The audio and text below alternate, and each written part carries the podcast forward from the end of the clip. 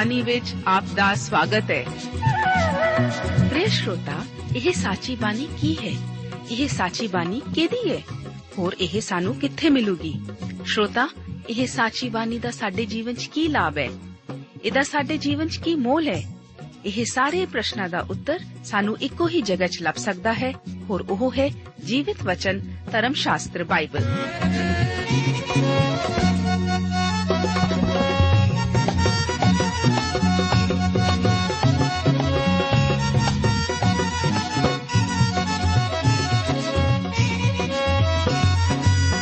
ਧਰਮ ਸ਼ਾਸਤਰ ਬਾਈਬਲ।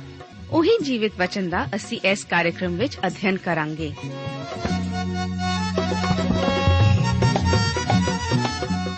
ਤੇ ਹੁਣ ਪਵਿੱਤਰ ਸ਼ਾਸਤਰ ਬਾਈਬਲ ਦਾ ਅਧਿਐਨ ਸ਼ੁਰੂ ਕਰਨ ਤੋਂ ਪਹਿਲਾਂ, ਆਈਏ ਅਸੀਂ ਆਪਣੇ ਮਨਾਂ ਨੂੰ ਤਿਆਰ ਕਰੀਏ ਇਸ ਭਜਨ ਦੁਆਰਾ।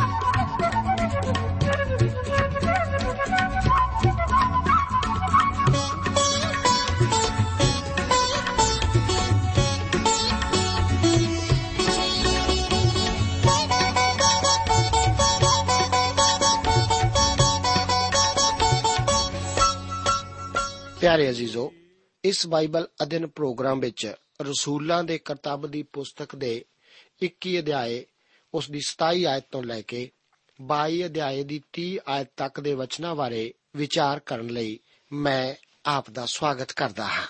21 ਅਧਿਆਏ, ਉਸ ਦੀਆਂ 27 ਤੋਂ ਲੈ ਕੇ 32 ਆਇਤਾਂ ਵਿੱਚ ਪੌਲਸ ਦੇ ਯਰੂਸ਼ਲਮ ਦੀ ਹੈਕਲ ਵਿੱਚ ਹੋਣ ਦਾ ਜ਼ਿਕਰ ਇਸ ਤਰ੍ਹਾਂ ਹੈ। ਅਸੀਂ ਇਸ ਵਿੱਚ ਪੜ੍ਹਦੇ ਹਾਂ। ਜਾਂ ਉਹ 7 ਦਿਨ ਪੂਰੇ ਹੋਣ ਲੱਗੇ, ਤਾਂ ਉਹਨਾਂ ਯਹੂਦੀਆਂ ਨੇ ਜਿਹੜੇ ਆਸੀਆ ਦੇ ਸਨ, ਉਹਨੂੰ ਹੈਕਲ ਵਿੱਚ ਵੇਖ ਕੇ ਸਾਰੀ ਭੀੜ ਨੂੰ ਭੜਕਾਇਆ ਔਰ ਉਸ ਉੱਤੇ ਹੱਥ ਪਾ ਕੇ ਦੁਹਾਈ ਦੇਣ ਲੱਗੇ हे ਇਸرائیਲੀ ਮਰਦੋ, ਬੜੋ, ਇਹ ਉਹ ਮਨੁੱਖ ਹੈ ਜਿਹੜਾ ਹਰ ਥਾਂ ਸਾਡੀ ਕੌਮ ਅਤੇ ਸ਼ਰਾ ਅਤੇ ਇਸ ਥਾਂ ਦੇ ਵਿਰੁੱਧ ਸਭਨਾਂ ਨੂੰ ਸਿੱਖਿਆ ਦਿੰਦਾ ਹੈ। ਨਾਲੇ ਉਸਨੇ ਯੂਨਾਨੀਆਂ ਨੂੰ ਵੀ ਹੈਕਲ ਵਿੱਚ ਲਿਆਂਦਾ ਅਤੇ ਇਸ ਪਵਿੱਤਰ ਥਾਂ ਨੂੰ ਭ੍ਰਿਸ਼ਟ ਕੀਤਾ ਹੈ।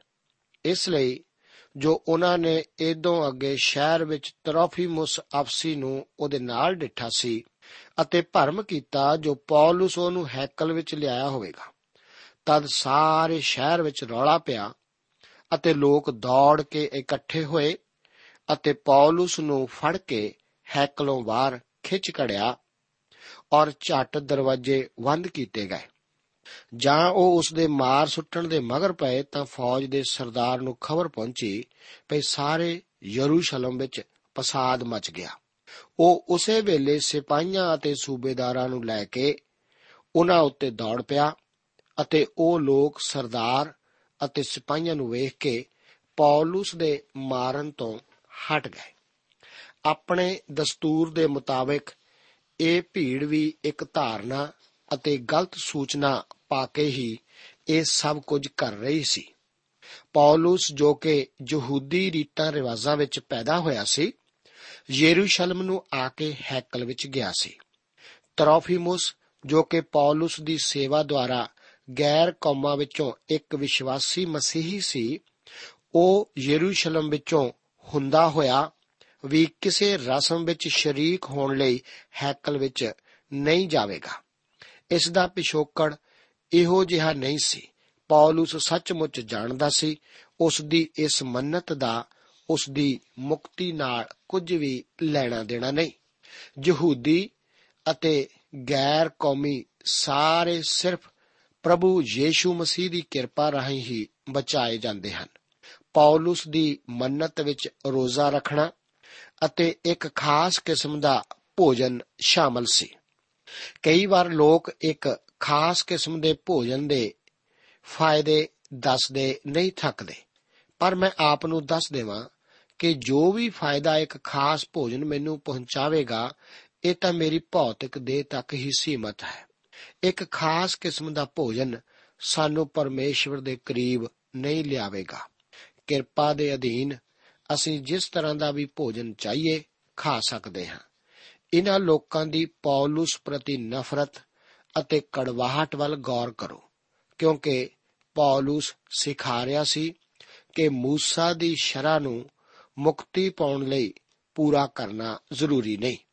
ਪੌਲਸ ਆਪਣੇ ਲੋਕਾਂ ਨੂੰ ਜਿੱਤਣ ਲਈ ਉਹਨਾਂ ਦੀ ਕਿਸੇ ਰਸਮ ਨੂੰ ਪੂਰਾ ਕਰਨ ਲਈ ਠੀਕ ਹੀ ਸੀ। ਉਹ ਲੋਕਾਂ ਨੂੰ ਮਸੀਹ ਲਈ ਜਿੱਤਣ ਦੀ ਕੋਸ਼ਿਸ਼ ਕਰ ਰਿਹਾ ਹੈ। ਜੇਕਰ ਸਿਪਾਹੀ ਅਤੇ ਸੂਬੇਦਾਰ ਦਾਖਲ ਨਾ ਹੁੰਦੇ, ਤਦ ਭੀੜ ਤਾਂ ਪੌਲਸ ਨੂੰ ਮਾਰ ਹੀ ਦਿੰਦੀ। 21 ਅਧਿਆਏ, ਉਸ ਦੀਆਂ 33 ਤੋਂ ਲੈ ਕੇ 40 ਆਇਤਾਂ ਵਿੱਚ ਪੌਲਸ ਦੇ ਸੰਗਲਾ ਵਿੱਚ ਬੰਨਣ ਦਾ ਜ਼ਿਕਰ ਇਸ ਤਰ੍ਹਾਂ ਹੈ।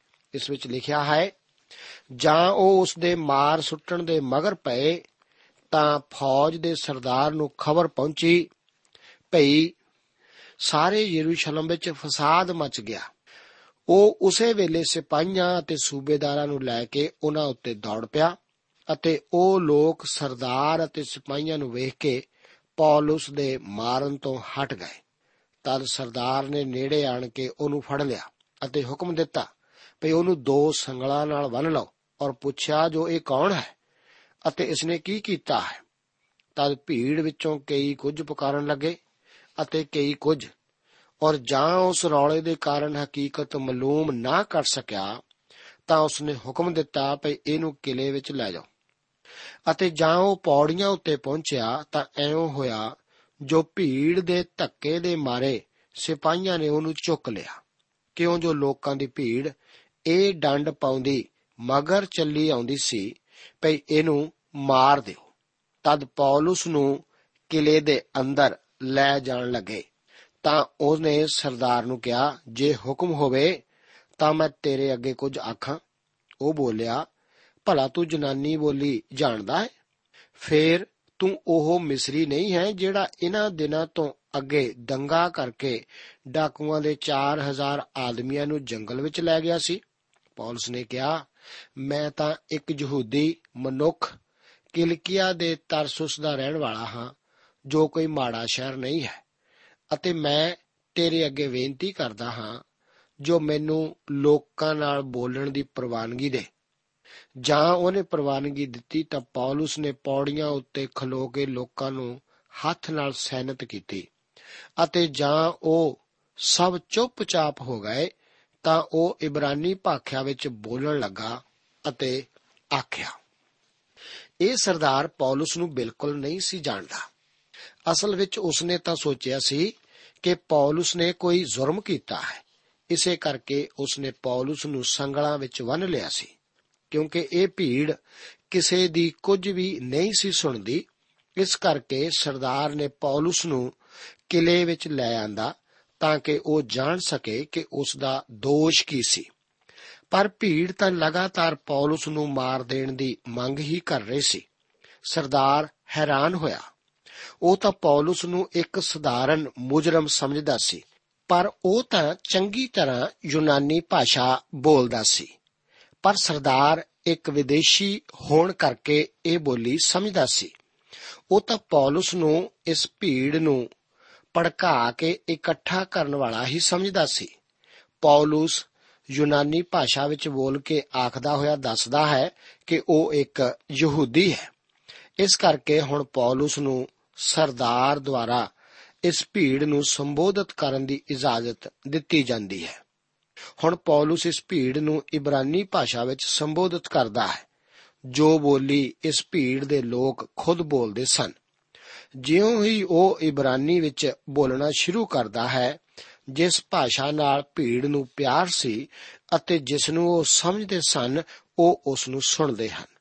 ਹੁਣ 22 ਅਧਿਆਏ ਉਸ ਦੀਆਂ 1 ਤੋਂ ਲੈ ਕੇ 24 ਆਇਤਾਂ ਵਿੱਚ ਪੌਲਸ ਦੁਆਰਾ ਇਸ ਭੀੜ ਨੂੰ ਦਿੱਤੇ ਸੰਦੇਸ਼ ਦਾ ਜ਼ਿਕਰ ਹੈ। ਆਓ ਪਹਿਲਾਂ 22 ਅਧਿਆਏ ਉਸ ਦੀਆਂ 1 ਤੋਂ ਲੈ ਕੇ 10 ਆਇਤਾਂ ਦੇ ਵਚਨਾਂ ਨੂੰ ਪੜ੍ਹਦੇ ਹਾਂ। ਲਿਖਿਆ ਹੈ हे ਭਰਾਵੋ ਅਤੇ हे ਪਿਤਰੋ, ਮੇਰਾ ਇਹ ਉਜ਼ਰ ਜੋ ਹੁਣ ਮੈਂ ਤੁਹਾਡੇ ਸਾਹਮਣੇ ਕਰਦਾ ਹਾਂ, ਸੁਣੋ।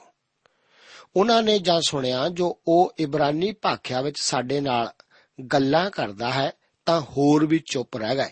ਤਦ ਉਹ ਬੋਲਿਆ, ਮੈਂ ਇੱਕ ਯਹੂਦੀ ਮਨੁੱਖ ਹਾਂ, ਜਿਹੜਾ ਕਿਲਕੀਆ ਦੇ ਤਰਸੁਸ ਵਿੱਚ ਜੰਮਿਆ, ਪਰ ਇਸੇ ਸ਼ਹਿਰ ਵਿੱਚ ਗਮਲੀਏਲ ਦੇ ਝਰਨਾ ਵਿੱਚ ਪਲਿਆ ਅਤੇ ਪਿਓ ਦਾਦਿਆਂ ਦੀ ਸ਼ਰਾਬ ਪੂਰੇ ਚੱਜ ਨਾਲ ਸਿੱਖੀ ਅਤੇ ਪਰਮੇਸ਼ਵਰ ਦੇ ਲਈ ਅਜਿਹਾ ਹੀ ਅਣਖੀ ਸਾਂ, ਜਿਹੇ ਤੁਸੀਂ ਸਭ ਅੱਜ ਦੇ ਦਿਨ ਹੋ।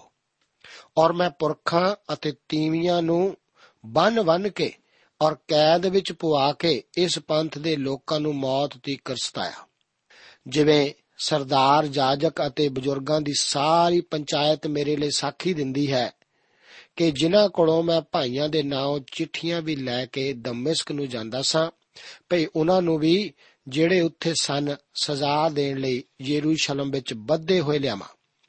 ਅਤੇ ਐਉਂ ਹੋਇਆ ਕਿ ਜਾਂ ਮੈਂ ਤੁਰਦੇ ਤੁਰਦੇ ਦਮਿਸ਼ਕ ਦੇ ਨੇੜੇ ਪਹੁੰਚਿਆ, ਤਾਂ ਦੁਪਹਿਰ ਕੁ ਦੇ ਵੇਲੇ ਚੁਫੇਰੇ ਅਚਾਨਕ ਆਕਾਸ਼ੋਂ ਵੱਡੀ ਜੋਤ ਚਮਕੀ ਔਰ ਮੈਂ ਜ਼ਮੀਨ ਉੱਤੇ ਡਿੱਗ ਪਿਆ ਅਤੇ ਇੱਕ ਆਵਾਜ਼ ਸੁਣੀ ਜੋ ਮੈਨੂੰ ਆਖਦੀ ਹੈ हे ਸੌਲੂਸ हे ਸੌਲੂਸ, ਤੂੰ ਮੈਨੂੰ ਕਿਉਂ ਸਤਾਉਂਦਾ ਹੈ?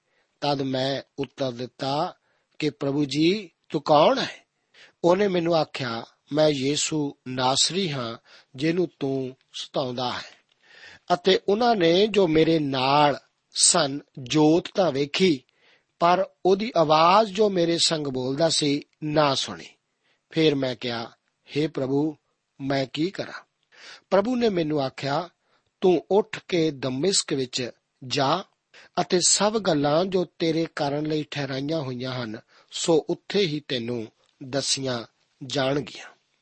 ਇਸ ਅਧਿਆਏ ਦਾ ਮੁੱਖ ਵਿਸ਼ਾ ਪੌਲਸ ਦੁਆਰਾ ਇਸ ਭੀੜ ਅੱਗੇ ਆਪਣਾ ਪੱਖ ਪੇਸ਼ ਕਰਨਾ ਹੀ ਹੈ। ਉਹ ਆਪਣੇ ਮਸੀਹ ਨਾਲ ਹੋਏ ਸਾਹਮਣੇ ਅਤੇ ਮੁਲਾਕਾਤ ਦਾ ਜ਼ਿਕਰ ਕਰਦਾ ਹੋਇਆ ਆਪਣੇ ਯਰੂਸ਼ਲਮ ਨੂੰ ਆਉਣ ਦਾ ਮਕਸਦ ਦੱਸਦਾ ਹੈ। ਫਿਰ ਬਾਅਦ ਵਿੱਚ ਪੌਲਸ ਆਪਣੀ ਰੋਮੀ ਨਾਗਰਿਕਤਾ ਦੇ ਆਧਾਰ ਤੇ ਇੱਕ ਕੈਦੀ ਦੇ ਤੌਰ ਤੇ ਕੋਰੜੇ ਮਾਰੇ ਜਾਣ ਤੋਂ ਮੁਕਤ ਕੀਤੇ ਜਾਣ ਦੀ ਅਪੀਲ ਕਰਦਾ ਹੈ। ਆਓ ਪੌਲਸ ਦੀ ਗੱਲ ਸੁਣੀਏ ਇਹ ਪੌਲਸ ਰਸੂਲ ਦਾ ਇੱਕ ਮਹਾਨ ਸੰਦੇਸ਼ ਹੈ ਉਹ ਭੀੜ ਨੂੰ हे ਭਰਾਵੋ ਅਤੇ हे ਪਿਤਰੋ ਆਖਦਾ ਹੈ ਕਿਉਂਕਿ ਉਹ ਉਸੇ ਦੀ ਜਾਤੀ ਦੇ ਹਨ ਪਰ ਫਿਰ ਵੀ ਇਹ ਭਰਾ ਉਸ ਨੂੰ ਮਾਰਨਾ ਚਾਹੁੰਦੇ ਹਨ ਕੀ ਇੱਥੇ ਪੌਲਸ ਤਾਨੇਵਾਜ਼ ਹੈ ਨਹੀਂ ਕਿਉਂਕਿ ਉਹ ਤਾਂ ਬਜ਼ੁਰਗ ਲੋਕਾਂ ਨੂੰ हे ਪਿਤਰੋ ਕਹਿ ਕੇ ਉਹਨਾਂ ਦਾ ਆਦਰ ਹੀ ਕਰ ਰਿਹਾ ਹੈ।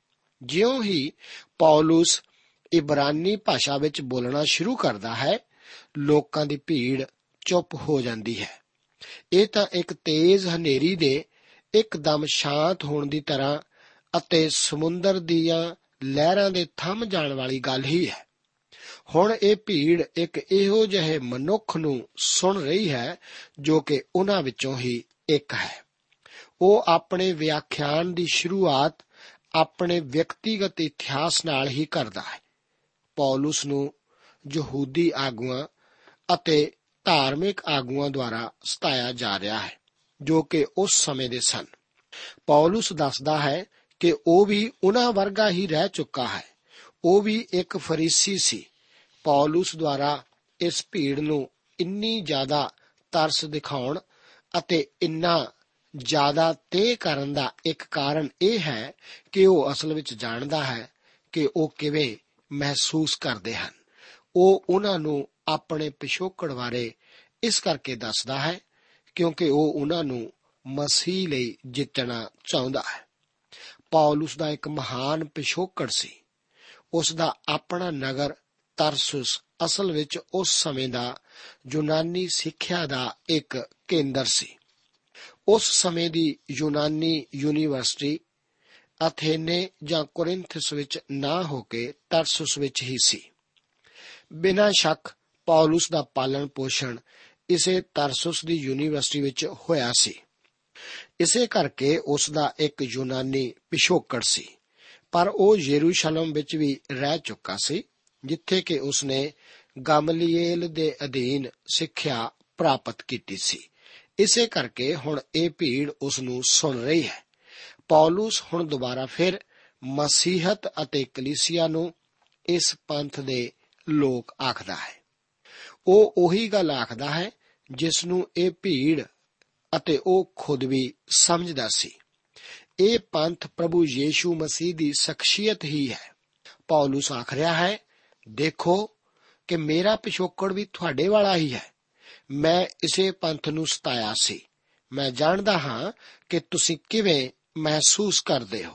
ਮੈਂ ਵੀ ਇਹੋ ਕੁਝ ਹੀ ਕੀਤਾ ਸੀ। ਹੁਣ ਉਹ ਉਹਨਾਂ ਨੂੰ ਆਪਣਾ ਅਨੁਭਵ ਦੱਸ ਰਿਹਾ ਹੈ।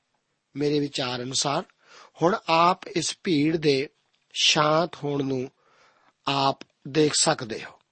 ਮੈਂ ਇੱਥੇ ਰੁਕ ਕੇ ਆਪ ਦਾ ਧਿਆਨ ਪੌਲਸ ਦੇ ਮਨ ਫਿਰਾਓ ਵਾਲੇ ਥਾਂ ਪਰਮੇਸ਼ਵਰ ਦੇ ਵਚਨ ਵਿੱਚੋਂ ਰਸੂਲਾਂ ਦੇ ਕਰਤੱਵ ਦੀ ਪੋਥੀ ਦੇ 9 ਅਧਿਆਏ ਦੀ 7 ਆਇਤ ਵੱਲ ਖਿੱਚਣਾ ਚਾਹੁੰਦਾ ਹਾਂ।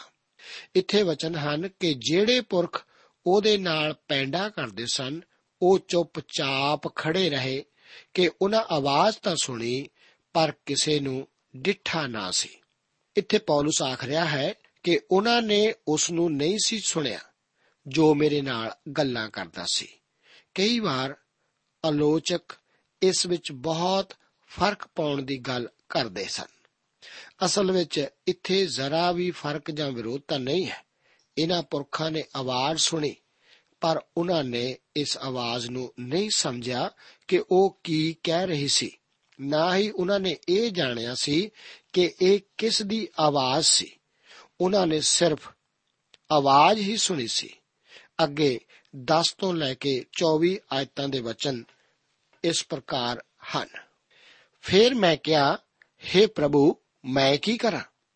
ਪ੍ਰਭੂ ਨੇ ਮੈਨੂੰ ਆਖਿਆ, ਤੂੰ ਉੱਠ ਕੇ ਦਮਿਸ਼ਕ ਵਿੱਚ ਜਾ ਅਤੇ ਸਭ ਗੱਲਾਂ ਜੋ ਤੇਰੇ ਕਰਨ ਲਈ ਠਹਿਰਾਈਆਂ ਹੋਈਆਂ ਹਨ, ਸੋ ਉੱਥੇ ਹੀ ਤੈਨੂੰ ਦੱਸੀਆਂ ਜਾਣਗੀਆਂ। ਜਾਂ ਮੈਂ ਉਸ ਜੋਤ ਦੇ ਤੇਜ ਕਰਕੇ ਵੇਖ ਨਾ ਸਕਿਆ, ਤਾਂ ਆਪਣੇ ਸਾਥੀਆਂ ਦੇ ਹੱਥ ਫੜੀ ਦਮਿਸ਼ਕ ਵਿੱਚ ਆਇਆ। ਔਰ ਇੱਕ ਮਨੁੱਖ ਹਨਾਨੀਆ ਨਾਮੇ ਜੋ ਸ਼ਰਾ ਦੀ ਰੀਤ ਮੂਜਬ ਭਗਤ ਲੋਕ ਸੀ ਅਤੇ ਸਾਰੇ ਯਹੂਦੀਆਂ ਵਿੱਚ ਜਿਹੜੇ ਉੱਥੇ ਰਹਿੰਦੇ ਸਨ, ਨੇਕ ਨਾਮ ਸੀ, ਮੇਰੇ ਕੋਲ ਆਇਆ ਅਤੇ ਉਸ ਨੇ ਕੋਲ ਖੜੇ ਹੋ ਕੇ ਮੈਨੂੰ ਆਖਿਆ, ਭਾਈ ਸੌਲਸ, ਸੁਜਾਖਾ ਹੋ ਜਾ।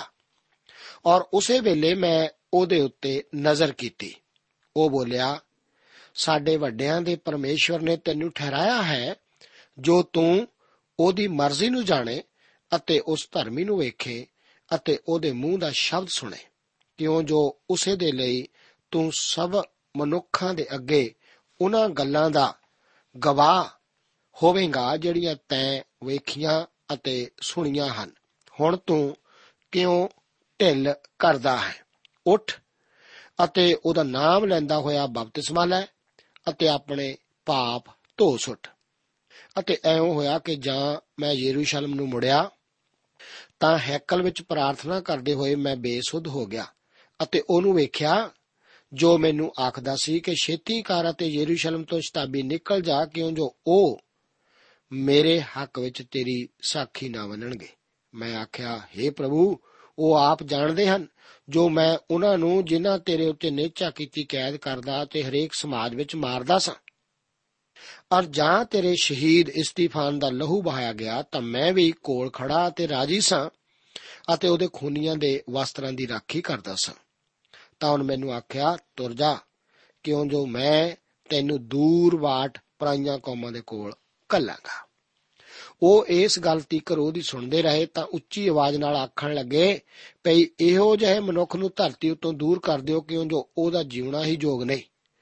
ਜਾਂ ਉਹ ਧੁੰਮ ਮਚਾਉਣ ਅਤੇ ਆਪਣੇ ਲੀੜੇ ਸੁੱਟ ਕੇ ਖੇ ਉਡਾਉਣ ਲੱਗੇ ਤਾਂ ਸਰਦਾਰ ਨੇ ਹੁਕਮ ਦਿੱਤਾ, ਜੋ ਉਹਨੂੰ ਕਿਲੇ ਵਿੱਚ ਲਿਆਉਣ ਅਤੇ ਆਖਿਆ ਭਈ ਉਹਨੂੰ ਕੋਰੜੇ ਮਾਰ ਕੇ ਪਰਤਾਓ ਤਾਂ ਜੋ ਮੈਨੂੰ ਮਾਲੂਮ ਹੋਵੇ ਕਿ ਉਹ ਕਿਸ ਕਾਰਨ ਇਹਦੇ ਮਗਰ ਇਉਂ ਡੰਡ ਪਾਉਂਦੇ ਹਨ।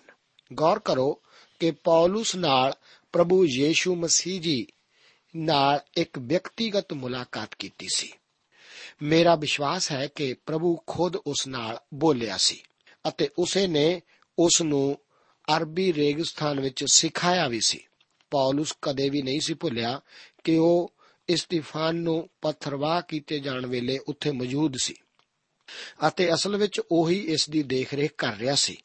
ਇਸ ਦਾ ਉਸ ਦੇ ਮਨ ਉੱਤੇ ਇੱਕ ਮਹਾਨ ਪ੍ਰਭਾਵ ਪਿਆ ਸੀ ਅਤੇ ਇਸੇ ਦੁਆਰਾ ਉਹ ਆਪਣੇ ਖੁਦ ਦੇ ਮਨ ਫਿਰਾਉ ਵਾਸਤੇ ਤਿਆਰ ਕੀਤਾ ਗਿਆ ਸੀ। ਪੌਲਸ ਇੱਥੇ ਗੈਰ ਕੌਮਾਂ ਦਾ ਜ਼ਿਕਰ ਇਸ ਕਰਕੇ ਕਰਦਾ ਹੈ ਕਿਉਂਕਿ ਉਹ ਇਸ ਸਾਰੇ ਸੰਸਾਰ ਵਿੱਚ ਗੈਰ ਕੌਮਾਂ ਨੂੰ ਯੀਸ਼ੂ ਮਸੀਹ ਪ੍ਰਭੂ ਬਾਰੇ ਦੱਸਦਾ ਆ ਰਿਹਾ ਸੀ। ਯਹੂਦੀ ਇਸ ਬਾਰੇ ਜਾਣਦੇ ਸਨ।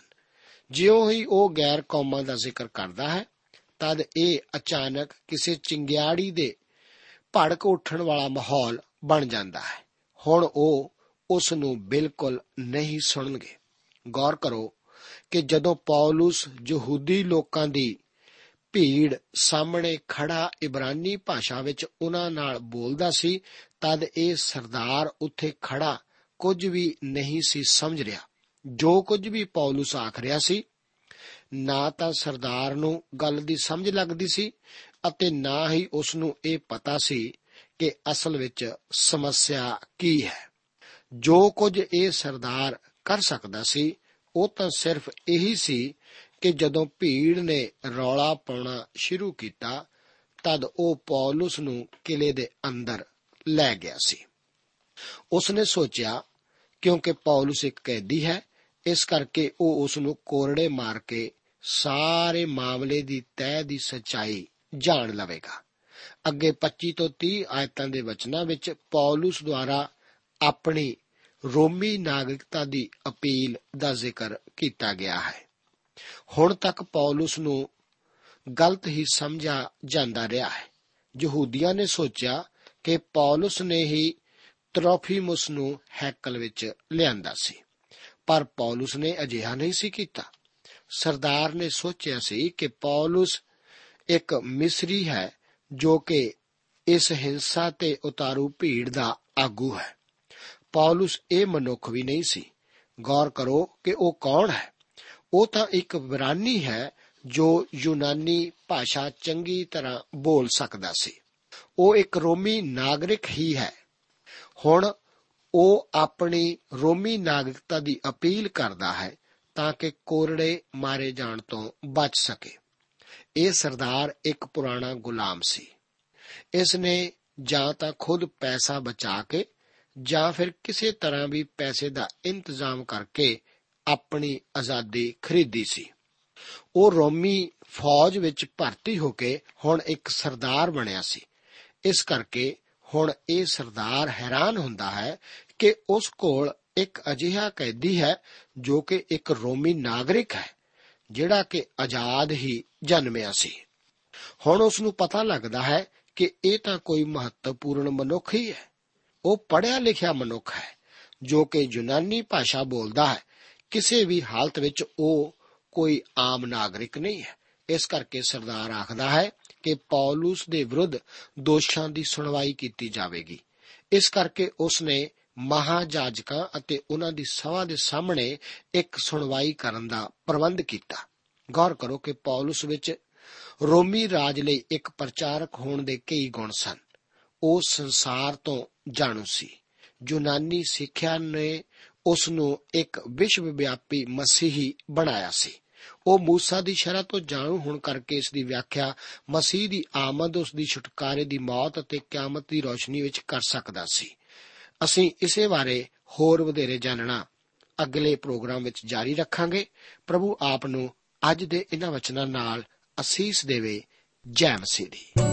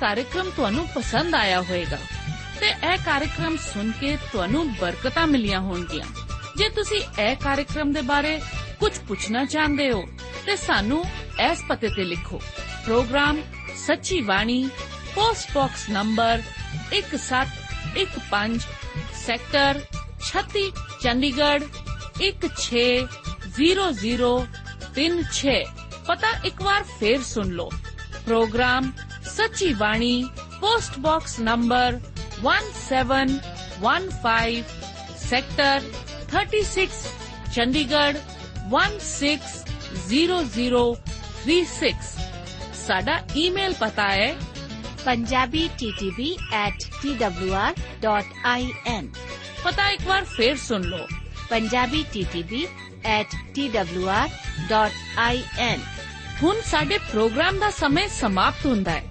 ਉਮੀਦ ਹੈ ਅਗਲੇ ਪ੍ਰੋਗਰਾਮ ਵਿੱਚ ਤੁਹਾਡੇ ਨਾਲ ਫੇਰ ਪੇਂਟ ਹੋਏਗੀ। ਰੱਬ ਤੁਹਾਨੂੰ ਬਰਕਤ ਦੇ।